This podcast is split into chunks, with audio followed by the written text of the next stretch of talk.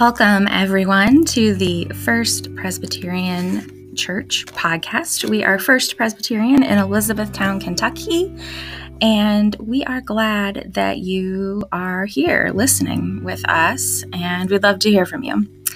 Um, we hope that your day will be blessed, and may the peace of Christ be with you.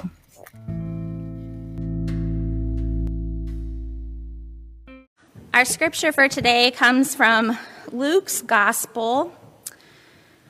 Gospels being the historical and spiritual accounts of Jesus' life. Our reading is from chapter 10, verses 38 through 42. If you'd like to follow along, it's on page 1263 of the Bibles that are in your pew rack.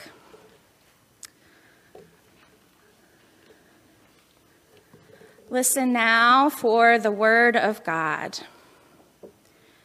While Jesus and his disciples were traveling, Jesus entered a village where a woman named Martha welcomed him as a guest. She had a sister named Mary who sat at the Lord's feet and listened to his message. By contrast, Martha was preoccupied with getting everything ready for their meal. So Martha came to Jesus and said, Lord, don't you care that my sister has left me to prepare the table all by myself? Tell her to help me. The Lord answered, Martha, Martha, you are worried and distracted by many things. One thing is necessary. Mary has chosen the better part. It won't be taken away from her. This is the word of the Lord. Thanks be to God.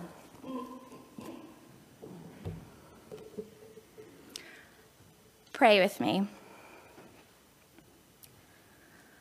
Come, Holy Spirit, kindle in us the fire of your love Send forth your Spirit that we shall be recreated.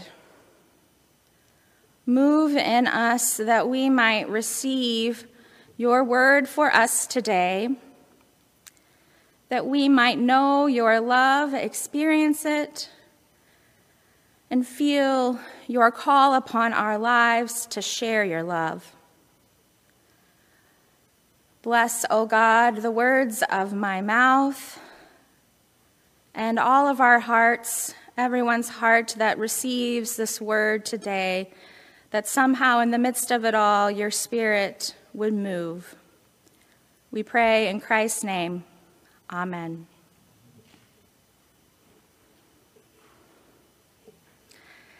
Did you know that you all, each and every one of you, have gifts for welcoming? Each and every one of you has a gift for hospitality. Hospitality being what we've been talking about this month in October, welcoming others as Christ welcomes us. So, do you already believe that you have a gift for welcoming? Okay, anybody, if you already believe that, I can sit down and this sermon can be done. But it's true. Each and every one of you have these gifts, and I've seen them. If you don't believe me or if you want to challenge me, this might be fun. Come and ask me after service what your gifts are for welcoming, and I'll tell you. Now, if I've only just met you, sorry, I'll just tell you that you have God's love in your heart but if you give me another week and tell me more about you, I can tell you. That's one of my gifts is seeing and noticing and connecting things that seem to be separate. I have seen your gifts here. Take Messy Church, for example. Messy Church is a way of reaching out to other families and sharing God's love and worshiping in a relaxed and creative environment We've had three, maybe four messy church gatherings at this point. It sort of started accidentally during the pandemic, but we had one a few weeks ago, and there were a variety of you there, and some who weren't there who were praying for us. But we had four guest families, four families already connected to us for a total of eight families, 18 kids, 20 adults and 11 people who were there just to volunteer. Now, these volunteers were doing a variety of things.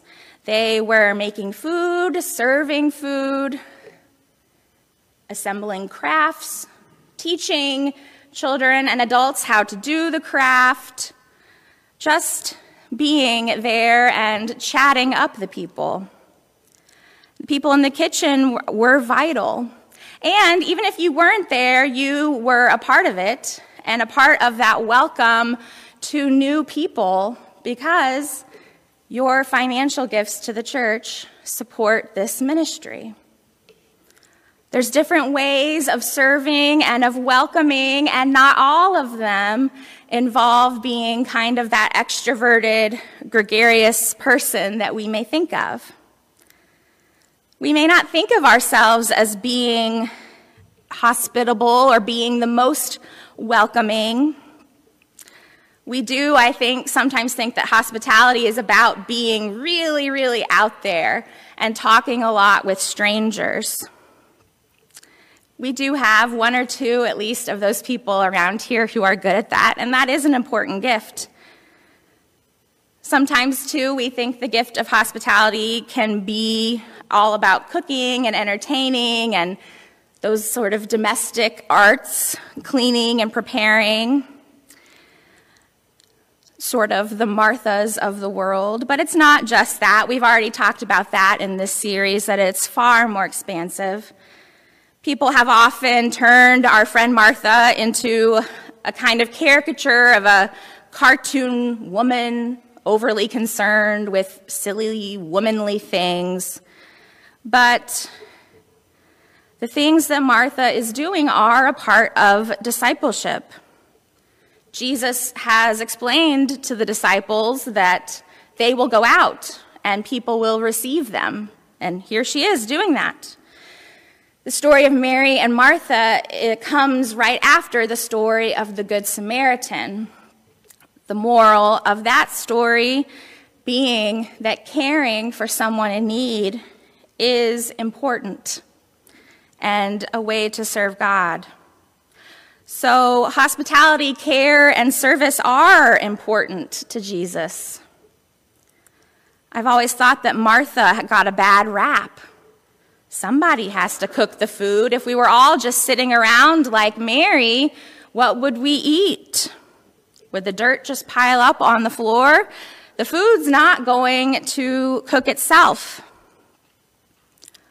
Now, I might be trying to let myself off the hook because I'm someone who can go overboard trying to get things tidy and prepared for guests. Anybody else?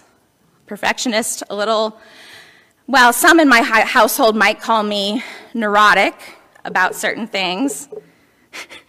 I'm getting a glare from my husband, but yes, I get where Martha is coming from. Mary should be helping. So, what do we do with the fact that Jesus said Mary chose the better path? Well, I do think both women showed hospitality. As we've talked about earlier, there are various ways of showing hospitality, and what Mary and Martha are both doing is crucial, is important. Preparing the food people have to eat, and Mary, who was paying attention to their guest. They both contributed to the welcome of Jesus into their home. Well, maybe one way to approach Jesus' uh, criticism of Martha is to think about the fruit of service, about rooting it in Jesus and the welcome we receive in Jesus. Martha, as we hear and as we heard really vividly in the children's story, she's getting all worked up. she's getting angry. But that's distracting her from the real value and the worth of what she's doing. It's easy to get distracted and forget why we're doing what we're doing, just as it's easy to not know that we have gifts to give that may look even more like Martha than they do like Mary. Uh, pastor and theologian Fred Buechner wrote about vocation, vocation being the thing that we are called to, it's kind of one of those big Christian vocabulary words, as being the place where our deep gladness and the world's deep hunger meet. Deep gladness meets deep hunger. So your joy matters. And Mary, sitting at Jesus' feet, knew that joy, but Martha was not there with the joy. Okay, so we all have gifts, and where I'm going with this is that one way that we know what our gifts are are the places where we come alive, like Mary was. Martha did have that gift, and she probably could have been connected to that joy, but she wasn't there that day, and that's okay too. I found a prayer that talks about this other way of looking at Martha and Mary. It's from, or generally attributed to, a monk named Brother Lawrence who lived in the 17th century. Brother Lawrence had little education, and so he worked in the monastery kitchen. But while he cooked and cleaned, he thought and prayed, and one of the things he realized was that we can do little things for God, that all of what we do can be dedicated to God. Whatever our gifts are, if there is joy in it, we can meet God there. And so this prayer goes like this Lord of all pots and pans and things, since I've no time to be a saint by doing lovely things or watching late with thee, or dreaming in the sweet dawn light, or storming heaven's gates, Make me a saint by getting meals and washing up the plates. Although I must have Martha's hands, I have a Mary mind. And when I black the boots and shoes, thy sandals, Lord, I find. I think of how they trod the earth, what time I scrub the floor. Accept this meditation, Lord, I haven't time for more. Warm all the kitchen with thy love and light it with thy peace. Forgive me all my worrying and make all grumbling cease. Thou who didst love to give men food in room or by the sea, accept this service that I do. I do it unto thee. Brother Lawrence found a way to reconcile both Martha and Mary. Did you hear it? What he said? I have the hands of Martha. I do the work of Martha, but I have the mind of Mary.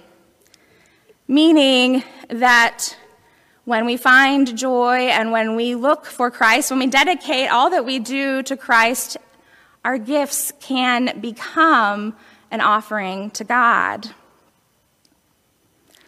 So, back to our gifts and who we each are. One person, and I'm sure other people have had this question, have said, We've been talking a lot about welcoming, and it's so important, but it's hard for me to go up to strangers. And maybe for many of us too. So, how can we welcome others? Well, there are a variety of ways to do it. We each have different gifts and strengths, like Mary and Martha. We each have different resources. We each find that joy in different things. Some people like to be behind the scenes, and that's okay. That's why we're the body of Christ, because it takes all of us. So there are different ways to welcome talking to strangers and people you don't know, does anyone really like talking to strangers? Any of you? Is that your love? Hands? Anyone? Yeah?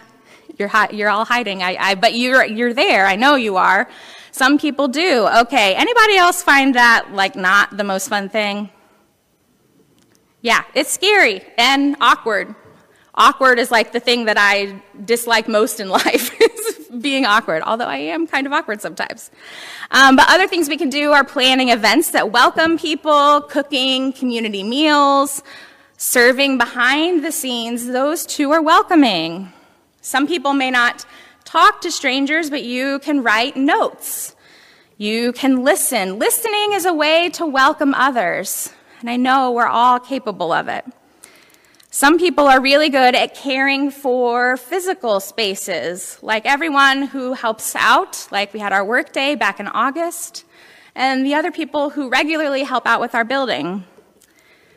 Some people are really good at noticing who is missing and reaching out. Or just saying, who should we include that we haven't included yet? These are just a few ways that we can welcome others, that we can be Mary, Martha, serving God joyfully in our hospitality. Now, we may have to try different things out to see what works for us. You might be surprised what brings you joy. There's a time, too, to challenge ourselves to stretch and grow, especially when it comes to welcoming people that we may not agree with or we may not like. Jesus did say pretty emphatically again and again to love our enemies. But all in all, while there is a place to challenge ourselves, it makes the most sense to serve out of who we are to welcome others as we are, not as we're not, not trying to fit in a mold of somebody else, but to be ourselves, for God has made us. So, friends, of those things that I shared, that list of ways to welcome, what comes easily to you? Which is more challenging? Where do you find joy in serving others and welcoming others? Who does God place compassion on your heart for? So I invite you as our challenge this week to think about one of your gifts and how you might extend hospitality to someone else this week. If you want to make a commitment to yourself, you can write it down in your bulletin or, you know, on the notes app on your phone, whatever you do. But you do have gifts. And if you're still wondering, what are my gifts? I would love to talk with you about that, to help you explore that and to find ways to serve. Ways that help you come alive, because when you are alive, the world is alive. Let us be both Martha and Mary as we welcome others, as God has welcomed us. Amen.